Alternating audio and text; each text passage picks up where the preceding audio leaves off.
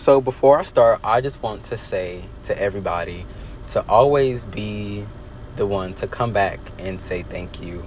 Um, God blessed me with the new job. I'm making a, a ton more money than I was before. And I'm finally stepping into financial freedom. And it's such a blessing. But the thing is, I work more hours at this job. And so it kind of took away the time that I designated for God. And so I never really took the chance or made the chance or the opportunity or the time or the space to come back to God and say thank you for the blessing. So always be the one to come back and say thank you. Um, for this podcast, I'm going to be reading Isaiah 45 and 3. It says, I will give you treasures hidden in the darkness, riches stored in secret places, so that you may know that I am the Lord, the God of Israel, who summons you by name. And so I have a quick story time um, I believe it was sometime last year in the summer. My best friend lived in Durham, and I lived in Raleigh. And somehow we ended up at the same Walmart at the same time. And as much as we wanted to stay together, we both had to go home. So after we parted ways, after we each got home, we got on Instagram Live together. And we played a game called See a Shot, Take a Shot. and if you know, you know.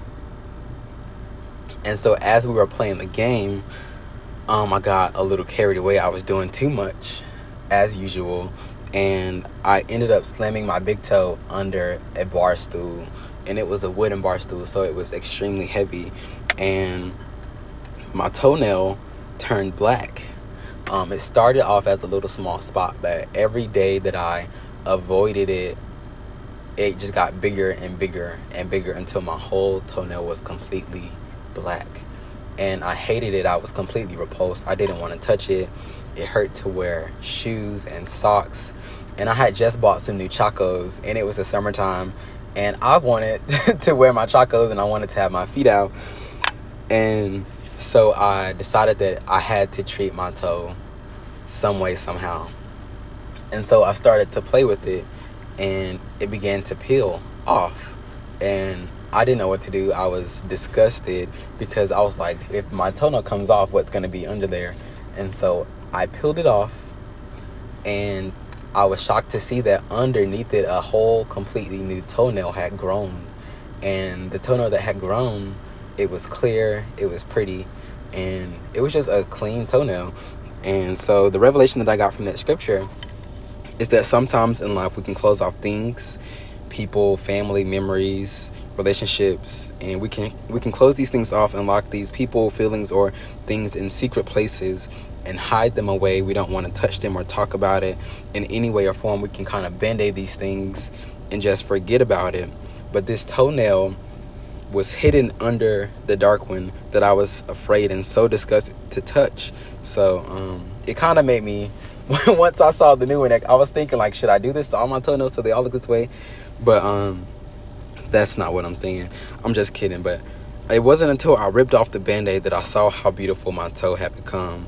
If we could take all we could if we could all take off the band-aids of whatever has caused us hurt or pain, we and give it to God, we give him a chance to show himself through these these dark things and through these secret places that we have in our hearts and in our lives. Um, it's His chance to make beauty from ashes and give us treasures from the secret places that we've made in our own lives.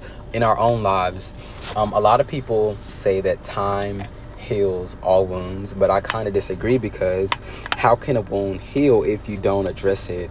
Um, like whatever relationship that may have hurt you that you um, that you don't want to kind of talk about or think about anymore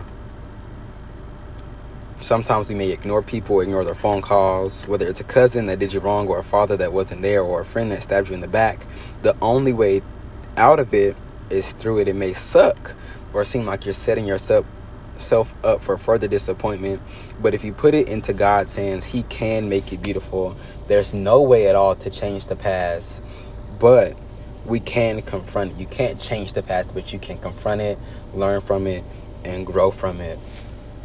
So, Heavenly Father, I pray for everyone that hears this, including myself, because this was for me too. It's something that I'm working on right now. I pray that we are all able to confront the dark and secret places that we've created in our lives, and that through this you will give us riches that you have stored for us in these places. Amen.